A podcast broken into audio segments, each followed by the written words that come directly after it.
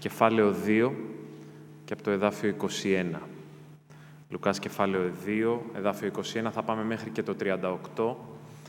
Θα διαβάζουμε, θα σταματάμε, θα κάνουμε κάποιες σκέψεις, θα συνεχίζουμε. Ο τίτλος του μηνύματός μας σήμερα το πρωί είναι «Περιμένοντας». Και θα λέγε κανείς «Περιμένοντας». Περιμένοντας τι, περιμένοντας τα Χριστούγεννα. Χθες ήταν Χριστούγεννα, σήμερα είναι 26 Δεκεμβρίου. Τι περιμένουμε, και έχουμε ξαναπεί πως από αυτήν εδώ την πλευρά της αιωνιότητας που βρισκόμαστε εμείς, από αυτή την πλευρά της ιστορίας, περιμένουμε τον Χριστό να ξανάρθει. Αυτό είναι που η Εκκλησία γιορτάζει μέσα στον ρυθμό του έτους αυτή την περίοδο. Περιμένουμε τον Ιησού Χριστό να ξανάρθει.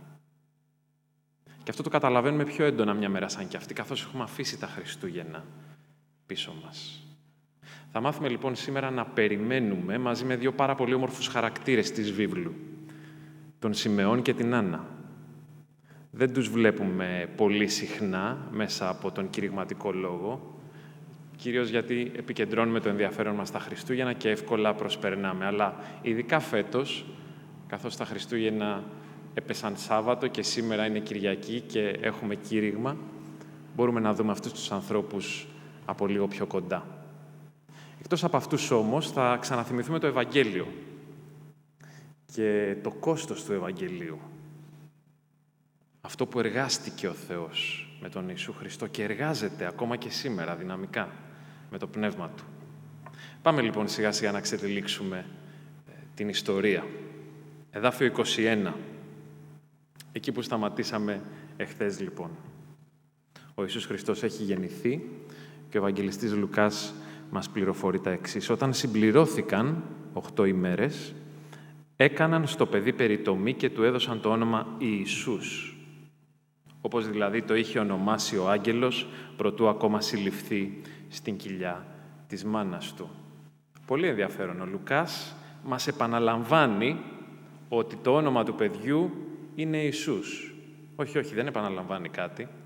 Δηλώνει εδώ το γεγονός της ονοματοδοσίας. Ναι, ο άγγελος το έχει πει προηγούμενα, αλλά τώρα είναι που έρχονται οι γονείς του να του δώσουν το όνομα Ιησούς. Και όταν ένα παιδί γεννιέται ακόμα και σήμερα στο φιλικό μας περιβάλλον, το ευρύτερο περιβάλλον στην Εκκλησία, τα πρώτα πράγματα που ρωτάμε για το παιδί είναι το φίλο του, το όνομά του, αν είμαστε περισσότερο τολμηροί ή αισθανόμαστε οικειότητα με τους ανθρώπους που απέκτησαν το παιδί, ρωτάμε λεπτομέρειες για τη γέννα, πώς πήγε η γέννα, όλη αυτή η διαδικασία του το και του. Αν είμαστε ανόητοι, θα αρχίσουμε να ρωτάμε πώς μοιάζει το παιδί, αν κληρονόμησε τη μύτη της μητέρας του και άλλα τέτοια. Συζητήσεις γύρω από ένα νεογέννητο. Το όνομα του παιδιού πάντως, έχουμε συνηθίσει και γνωρίζουμε ότι το επιλέγουν οι γονείς, όχι οι γονείς των γονέων, όχι άλλοι συγγενείς, όχι φίλοι, τότε ξεκινούν να υπάρχουν προβλήματα, αλλά οι γονείς. Αυτό όμως δεν συμβαίνει εδώ, στη δική μας ιστορία. Γιατί γνωρίζουμε ήδη ότι αυτό το βρέφος είναι ένα διαφορετικό βρέφος. Στην περίπτωσή μας το όνομα του παιδιού αυτού ήρθε μαζί με τον άγγελο. Του έδωσαν το όνομα Ιησούς, όπως δηλαδή το είχε ονομάσει ο άγγελος, πριν ακόμα συλληφθεί στην κοιλιά της μάνας του. Γιατί είναι σημαντικό αυτό στο ξεκίνημα της, της σημερινής μας περικοπής; Το όνομα Ιησούς σημαίνει σωτήρας. Και δεν πρέπει να το ξεχνάμε αυτό. Δεν πρέπει να το προσπερνάμε. Η ονοματοδοσία είναι μια πολύ σοβαρή υπόθεση. Τουλάχιστον ήταν. Και Ιησούς σημαίνει σωτήρας. Τα Χριστούγεννα, αδελφοί και φίλοι, αφορούν τη σωτηρία. Τελεία. Σήμερα που είναι δεύτερη μέρα Χριστουγέννων, ας κάνουμε στην άκρη τα δώρα, τα στολίδια, τα φαγητά, τα πλούσια τραπέζια, αυτή την ατμόσφαιρα, τη γλυκιά. Πολύ όμορφα. Το νόημα των Χριστουγέννων είναι μία λέξη. Σωτηρία. Αυτό έχω ανάγκη. Αυτό έχεις ανάγκη. Και αυτό σημαίνει Ιησούς, σωτήρας. Ο Ιερός Αυγουστίνος στο μεγάλο σπουδαίο έργο του «Η πόλη του Θεού» μιλά πολύ για αυτόν τον σωτήρα και μιλά για την αθλειότητα μιας ζωής μακριά από τον Θεό. Ελπίζω να αισθανόμαστε κάτι από αυτή την αθλειότητα και σήμερα στη ζωή μας. Είμαστε αμαρτωλοί. Ναι, ο Ιησούς Χριστός μας έχει σώσει μια φορά από την τιμωρία της αμαρτίας. Θα μας σώσει, τον περιμένουμε να ξανάρθει, θα μας σώσει από την παρουσία της. Αλλά σήμερα υπάρχει σωτηρία για σένα και για μένα από τη δύναμη της αμαρτίας. Και ο μόνος που σώζει, όσο σκανδαλώδες και αν ακούγεται αυτό, εν έτη 2021, πάμε στο 2022, ο μόνος που μπορεί να σώσει είναι αυτό το βρέφος. Ο μόνος που μπορεί να σώσει. Καμιά διέξοδος, γράφει ο Αυγουστίνος, από την αθλειότητα δεν υπάρχει χωρίς τον Χριστό. Και τι όμορφο που διαβάζουμε ότι αυτό ήταν προκαθορισμένο πριν καν συλληφθεί. Όποτε λες Ιησούς, να το θυμάσαι. Ιησούς σημαίνει σωτήρας. Αλλά είπαμε, το θέμα μας είναι η αναμονή. Ας προχωρήσουμε. Εδάφιο 22. Όταν σύμφωνα με τον Μοσαϊκό νόμο συμπληρώθηκαν και οι μέρες για τον καθαρισμό, του, καθαρισμό τους, έφεραν το παιδί στα Ιεροσόλυμα για να το αφιερώσουν στο Θεό. Σύμφωνα με τον νόμο του Κυρίου, τι όμορφο, αυτό το ζευγάρι έχει αποφασίσει να ακολουθεί τον νόμο του Κυρίου. Αν το πρώτο παιδί που φέρνει μια γυναίκα στον κόσμο είναι αγόρι, πρέπει να θεωρείται αφιερωμένο στον Κύριο. Επίσης θα πρόσφεραν θυσία ένα ζευγάρι τριγώνια ή δυο μικρά περιστέρια, όπως λέει ο νόμος του Κυρίου. Και στα Ιεροσόλυμα, εδάφιο 25, βρισκόταν ένας άνθρωπος που τον έλεγαν Σιμεών. Ήταν πιστός και ευλαβής. Τρία πράγματα μαθαίνουμε γι' αυτόν. Πιστός και ευλαβής. Δύο, περίμενε τη σωτηρία του Ισραήλ και τον καθοδηγούσε το Πνεύμα το Άγιο. Τι όμορφα. Να περιμένει κανείς είναι σκληρό πράγμα, ε. Η αναμονή είναι κάτι το σκληρό. Τα παιδιά το βίωσαν αυτό χθες. Ε. Θέλω τα δώρα μου τώρα. Πότε θα ανοίξουμε τα δώρα, την παραμονή, ανήμερα, ε, ανάμεσα στις δύο ημέρες. Είναι σκληρή αναμονή, είτε είσαι παιδί, είτε είσαι ενήλικας. Εμείς οι μεγαλύτεροι περιμένουμε πράγματα. Αν σκεφτούμε λίγο τη ζωή μας, σχεδόν πάντοτε κάτι περιμένουμε. Κάτι περιμένουμε να έρθει. Κάτι περιμένουμε να συμβεί. Μια αλλαγή στην εργασία μας, μια αλλαγή θέσης, μια προαγωγή, κάτι να αλλάξει. Μια αλλαγή σε μια δύσκολη σχέση, μια βελτίωση, ένας καημός, μια λαχτάρα. Περιμένουμε και περιμένουμε και περιμένουμε. Ίσως περιμένουμε να επιστρέψουμε στην κανονικότητα. Μάλλον έχουμε ξεχάσει να τη λέμε αυτή τη φράση. Ε. Πολλά πράγματα περιμένουμε. Η ζωή μας είναι γεμάτη από αυτήν την ε, έννοια της αναμονής. Είναι μια αλυσίδα από μικρές αναμονές και είναι κάτι σκληρό αυτό. Ειδικά όταν είναι βασανιστικό. Το να περιμένεις κάτι μπορεί να μοιάζει με μια αιωνιότητα. Μπορεί να ενέχει μια ματέωση μέσα. Καμιά φορά είναι σαν την ίδια την κόλαση όταν περιμένεις. Και αυτός ο άνδρας εδώ περιμένει ο Σιμεών. Τι περιμένει; Περιμένει την σωτηρία του Ισραήλ. Περίμενε, ανέμενε, είμαι σίγουρος ότι προσευχόταν, ήλπιζε, εμπιστευόταν τον Θεό, περίμενε τη σωτηρία του Ισραήλ. Τι θα πει αυτό; Γνώριζε τις γραφές, την Παλαιά Διαθήκη. Γνώριζε ότι ο προπάτορας τους, ο Αβραάμ, είχε λάβει μια υπόσχεση από τον Θεό, η οποία εκπληρώνεται στον Ιησού Χριστό. Αργότερα ο Δαβίδ, ο βασιλιάς, είχε λάβει μια άλλη υπόσχεση. Και περίμενε με το φως που είχε ο Σιμεών, και μάλλον είχε πολύ φως, καθώς το Άγιο Πνεύμα ήταν μαζί του, περίμενε κάποια φιγούρα, κάποια προσωπικότητα μέσα στην ιστορία που θα εμφανιζόταν και θα νικούσε το θάνατο, θα νικούσε την αμαρτία. Και ήρθε ο Κύριος. Ήρθε. Και είπαμε ότι εμείς ως Εκκλησία περιμένουμε αυτόν τον Κύριο να ξανάρθει. Το συνειδητοποιούμε. Τον περιμένουμε πραγματικά. Είναι μεγάλος ο πειρασμός να πούμε «θα έρθει άραγε». Αυτός ο ηλικιωμένος άνθρωπος περίμενε μια ζωή. Μπορούμε να το φανταστούμε λίγο. Περίμενε και περίμενε και περίμενε με ελπίδα. Με ελπίδα στην καρδιά του. Τι είναι αυτό που περιμένεις σήμερα το πρωί; Ας μάθουμε από τον Σιμεών να περιμένουμε με ελπίδα. Κοιτάξτε τι γράφει στη συνέχεια ο Λουκάς, εδάφιο 26. Του είχε φανερώσει το Άγιο Πνεύμα ότι δεν θα πεθάνει προτού να δει τον Μεσσία. Τότε το Άγιο Πνεύμα του υπέδειξε να πάει στο ναό. Μόλις οι γονείς έφεραν εκεί το παιδί, τον Ιησού, για να κάνουν γι' αυτό τα έθιμα του νόμου, τον πήρε στην αγκαλιά του, δόξασε τον Θεό και είπε «Τώρα, Κύριε, μπορείς να αφήσεις τον δούλο σου να πεθάνει ειρηνικά, όπως το υποσχέθηκες. Γιατί τα μάτια μου είδαν τον σωτήρα, που ετοίμασες για όλους τους λαούς, φως που θα φωτίσει τα έθνη και θα δοξάσει τον λαό σου, τον Ισραήλ. Τι όμορφη κορύφωση στη ζωή αυτού του ανθρώπου. Ο Σιμεών περίμενε, περίμενε, περίμενε και ήταν διαβεβαιωμένος από το Πνεύμα του Θεού ότι δεν θα πεθάνει αν δεν δει αυτόν τον σωτήρα. Και τώρα είναι το Πνεύμα του Θεού που του ψιθυρίζει που να πάει και τον οδηγεί σε αυτό το παιδί. Η αντιστοιχία για μας είναι η Αγία Γραφή, είναι ο Λόγος του Θεού.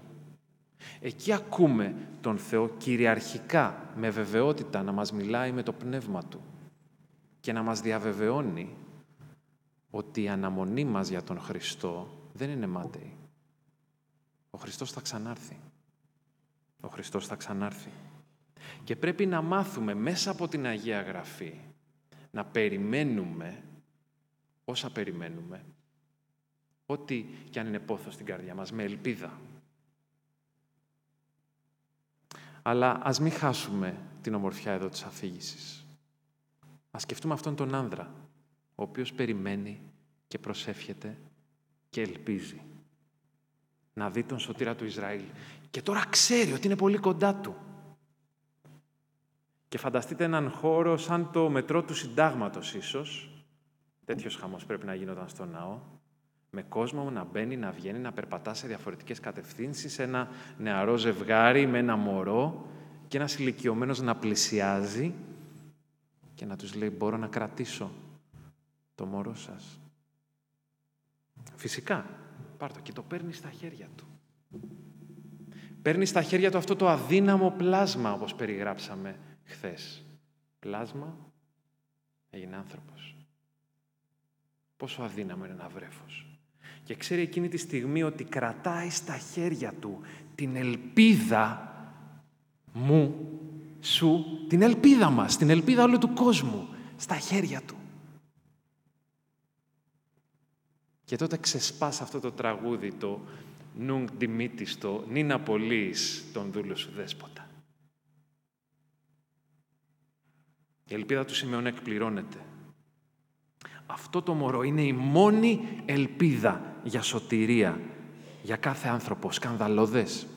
Πολύ σκανδαλώδες. Ανόητο. Πολύ ανόητο. Αλλά για αυτούς που το Πνεύμα του Θεού αγγίζει αλήθεια, σωτηρία, ζωή, ελπίδα. Αυτή την περίοδο, ό,τι και αν περιμένεις, έλα ξανά να σκεφτούμε τις αναμονές μας. Περιμένουμε μαζί τον Χριστό να ξανάρθει. Στη δοξολογία εδώ του Σιμεών παίρνουμε μια πρόγευση για τον ερχομό του Ιησού. Τι συγκινητικό. Τι όμορφο. Τώρα ξαφνικά όμως η μουσική αλλάζει και αρχίζει να σκοτεινιάζει.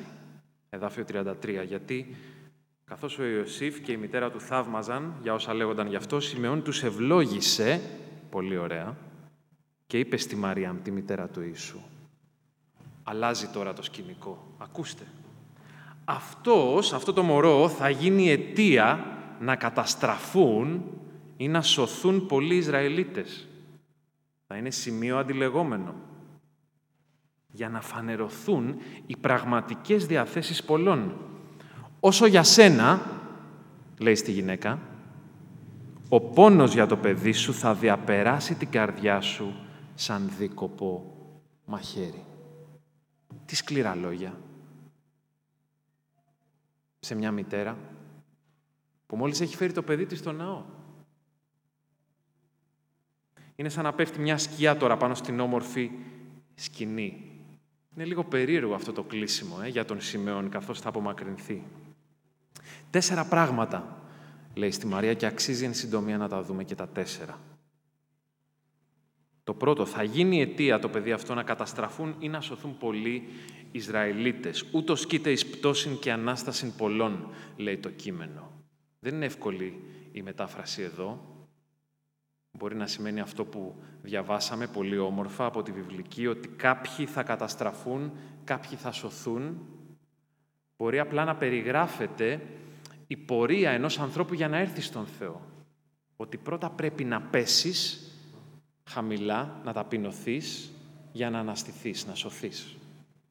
Αυτή είναι η εμπειρία όλων μας όσοι ακολουθούμε τον Χριστό. Πρέπει να ταπεινωθείς, να καταλάβεις ότι τον έχεις ανάγκη, ότι είσαι αμαρτωλός, ότι χρειάζεσαι σωτηρία για να αναστηθείς, για να σηκωθείς σε νέα ζωή. Και αυτό είναι αληθινό, αυτό ήρθε να κάνει ο Χριστός. Από την άλλη, αν το απορρίπτεις αυτό, θα καταστραφείς. Θα καταστραφείς. Επομένως, ό,τι και αν θέλει να πει εδώ Σημειών είναι ξεκάθαρο.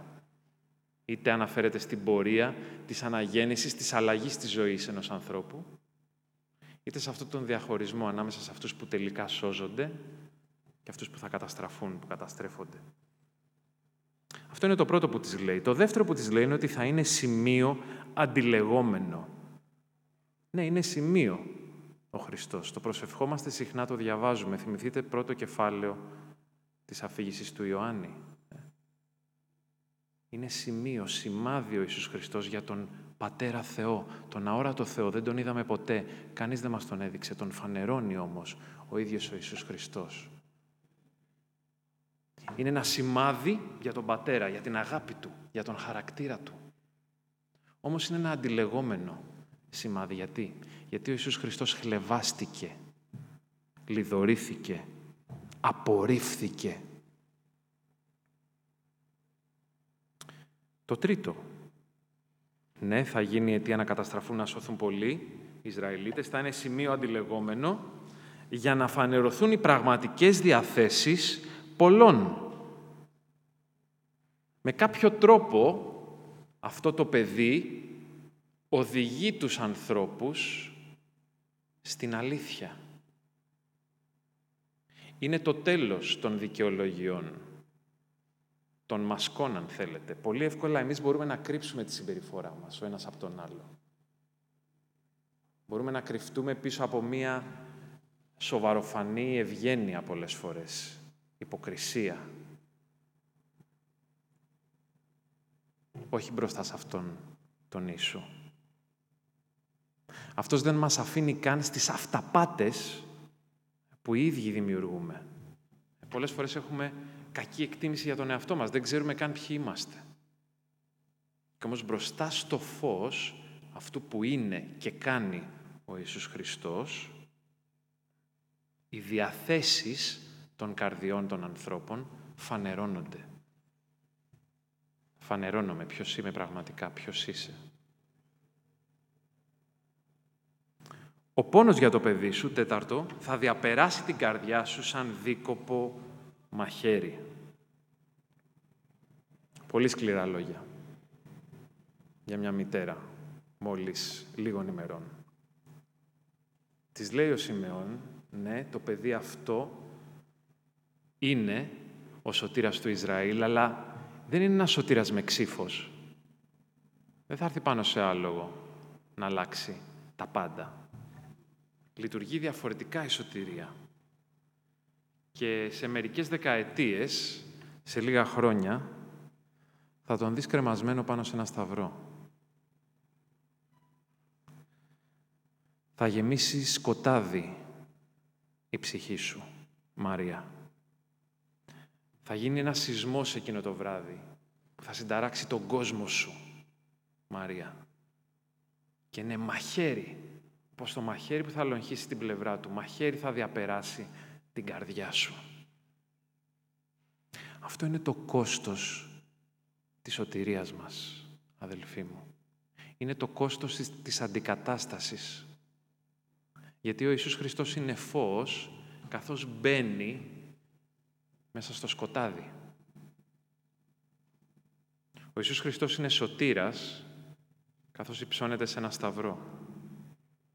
Η δόξα του Ιησού Χριστού βρίσκεται στην θυσιαστική του αγάπη για σένα και για μένα.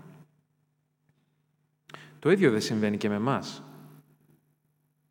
Αν είμαστε άνθρωποι που ακολουθούμε τον Χριστό, αν ομολογούμε σήμερα το πρωί ότι ο Ιησούς Χριστός είναι σωτήρας και Κύριος μας, η ζωή με τον Χριστό έχει κόστος. Ναι, είναι μια ζωή χαράς, αλλά είναι μια ζωή με κόστος.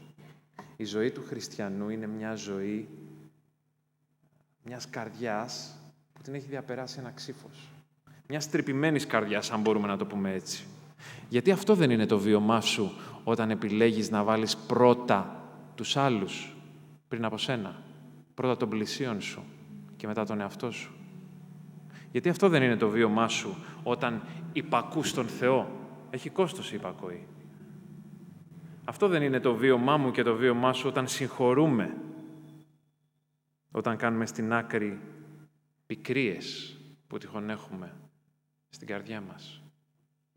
Έχει κόστος. Υπάρχει κόστος.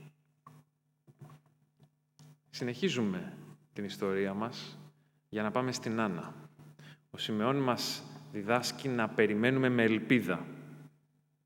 Και εδώ αυτή η προφήτηδα του Ισραήλ μας μαθαίνει κάποια άλλα πράγματα. Εδάφιο 36, στα Ιεροσόλυμα, ζούσε μια γυναίκα που προφήτευε και την έλεγαν Άννα. Ήταν θυγατέρα του Φανουήλ από τη φιλία Σύρ. Αυτή ήταν πολύ ηλικιωμένη.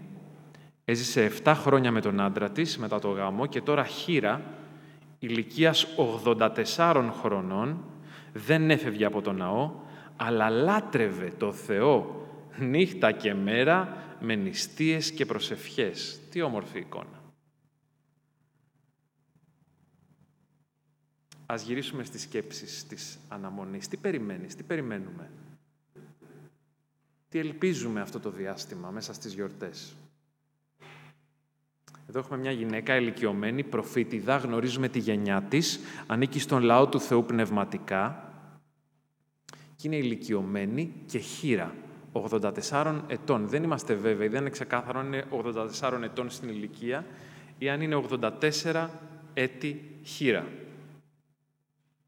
Μπορεί να είναι ένα από τα δύο.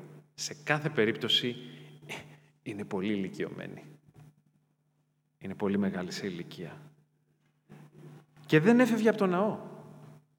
Λάτρευε τον Θεό νύχτα και μέρα με νηστείες και προσευχές. Τι να προσευχόταν άραγε; Πιστεύω ότι προσευχόταν να στείλει ο Θεός το σωτήρα. Πιστεύω ότι περίμενε αυτό που περίμενε και ο Σιμεών. Και η γυναίκα αυτή μας δείχνει πώς να περιμένουμε κι εμείς, όχι μόνο με ελπίδα, αλλά πώς να ελπίζουμε με σοβαρότητα, καθώς προσεύχεται. Προσεύχεται. Ο ερχομός του Μεσσία για την Άννα είναι απάντηση στις προσευχές της. Καλά θα πει κάποιος, μα είχε σχέδιο ο Θεός. Προαιώνιο. Επειδή προσευχήθηκε η Άννα, ήρθε ε, ο Μεσσίας. Όχι, όχι, όχι, κάνετε λάθος. Ο ερχομός του Μεσσία είναι απάντηση στις προσευχές αυτής της γυναίκας. Και το ερώτημα είναι αν εγώ και εσείς προσευχόμαστε για όσα περιμένουμε.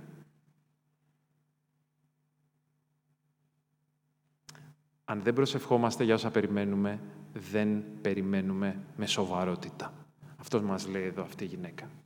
Τι περιμένεις; Προσεύχεσαι γι' αυτό; Γιατί όταν προσευχόμαστε είναι που ο Θεός ενεργεί. Όταν προσευχόμαστε είναι που ο Θεός ενεργεί. Δεν έχει σχέδια ο Θεός; Έχει σχέδια. Το ερώτημα είναι πού είμαστε εσείς και εγώ, πού βρισκόμαστε όλοι εμείς. Ζούμε μέσα στα σχέδια αυτά, ζούμε μέσα στον κόσμο του Θεού, ζούμε μέσα στην μεγάλη αφήγηση του Θεού, είμαστε σε κάποια άλλη αφήγηση; Ζούμε τη δική μας ιστορία; Ζούμε, πολύ όμορφα το λέει ο λαός μας, στον κόσμο μας. Μπορείς να ζεις στον κόσμο σου ή στον αληθινό κόσμο, τον κόσμο του Θεού.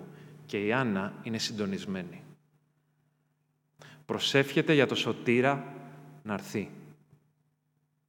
Και ήρθε. Τον βλέπει.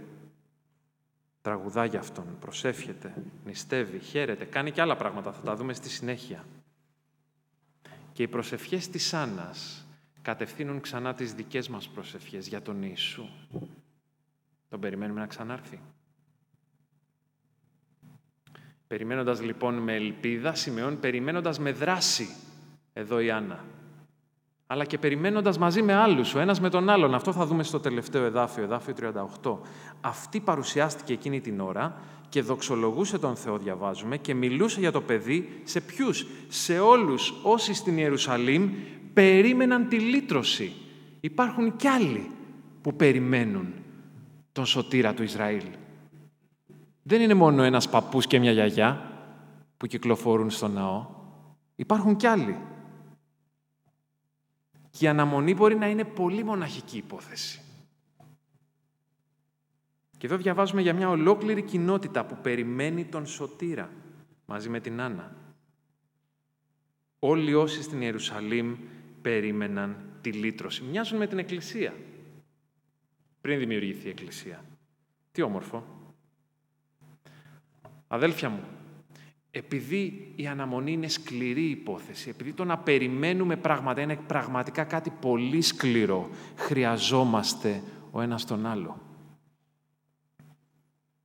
Ο λαός του Θεού πάντοτε ήταν λαός που περίμενε, που περιμένει. Και εμείς ως λαός του Θεού σε εκκλησία είμαστε ο λαός του Θεού που περιμένει. Το λέει πολύ όμορφα ο Παύλος στους Θεσσαλονικείς. Πρώτη Θεσσαλονικής, πρώτο κεφάλαιο, εδάφιο 10. Εσείς είστε, λέει, που αναμένετε τον Υιόν αυτού εκ των ουρανών. Τι όμορφο, ε, κάποιος ε, να δει την Εκκλησία μας, αυτό το περιβάλλον που ζούμε, ορθόδοξο, κατάλληλους, άθεο για κάποιους άλλους, πάντως όχι ευαγγελικό, ε, να δει την Εκκλησία μας και να πει «Μ, πρώτη ελληνική Ευαγγελική Εκκλησία. Τι Εκκλησία είστε εσείς» και να μπορούμε να απαντήσουμε. Είμαστε μια κοινότητα που περιμένει τον Χριστό να ξανάρθει. Τι όμορφο. Και πώς το κάνουμε αυτό; Το κάνουμε με δραστηριότητα. Με δραστηριότητα. Όχι παθητικά. Θα ήταν ανόητο αυτό να περιμένουμε παθητικά τον Χριστό. Αλλά ενεργητικά κάνοντας τις καθημερινές μας εργασίες. Και τι ομορφιά υπάρχει σε αυτό; Τι όμορφο ψηφίδωτο αυτό, κάθε μια και καθένας, να κάνει τη δική του δουλειά. Πώς περιμένουμε με δραστηριότητα ακόμα, αγαπώντας τον Θεό, αγαπώντας τους ανθρώπους, δίνοντας τις ζωές μας για τον Χριστό και το Ευαγγέλιο, προσευχόμενοι, ελθέτω η βασιλεία Σου, ελθέτω η βασιλεία Σου. Κύριε Ιησού Χριστέ, έλα, έλα. Μακάρι να ήταν σήμερα που θα ερχόταν. Και περιμένουμε χωρίς να είμαστε ποτέ ικανοποιημένοι με όσα δίνει ή προσφέρει ο κόσμος. Αυτό θα ήταν βόλεμα. Ποτέ δεν πρέπει να είμαστε ικανοποιημένοι με αυτά που μας προσφέρονται. Αυτό θα πει περιμένω κάτι καλύτερο. Ποτέ επίσης δεν είμαστε τόσο απογοητευμένοι με όσα συμβαίνουν. Ε; Όταν δεν βιώνω θεραπεία, όταν δεν βιώνω αποκατάσταση σε σχέσεις, όταν δεν έχω την ευτυχία όπως τη φαντάζομαι, αυτό είναι καλό πράγμα. Γιατί αυτό σημαίνει ότι οι ελπίδες μου δεν είναι στηριγμένες και βασισμένες σε αυτήν εδώ τη ζωή, αλλά σε κάτι που έρχεται. Ας προχωρήσουμε λοιπόν μαζί περιμένοντας και ενθαρρύνοντας ο ένας τον άλλο. Περιμένοντας λοιπόν με ελπίδα, περιμένοντας με δράση, περιμένοντας μαζί με τους άλλους, μαζί με την Εκκλησία. Τι περιμένεις; Τι περιμένεις σήμερα το πρωί; Ό,τι και αν περιμένεις. Σε καλό να ξανασκεφτείς ή να αντικαταστήσεις αυτό που περιμένεις με τον Κύριο Ιησού Χριστό. Τον περιμένουμε να ξανάρθει. Ο Κύριος να ευλογήσει το Λόγο Του στη ζωή της Εκκλησίας Του.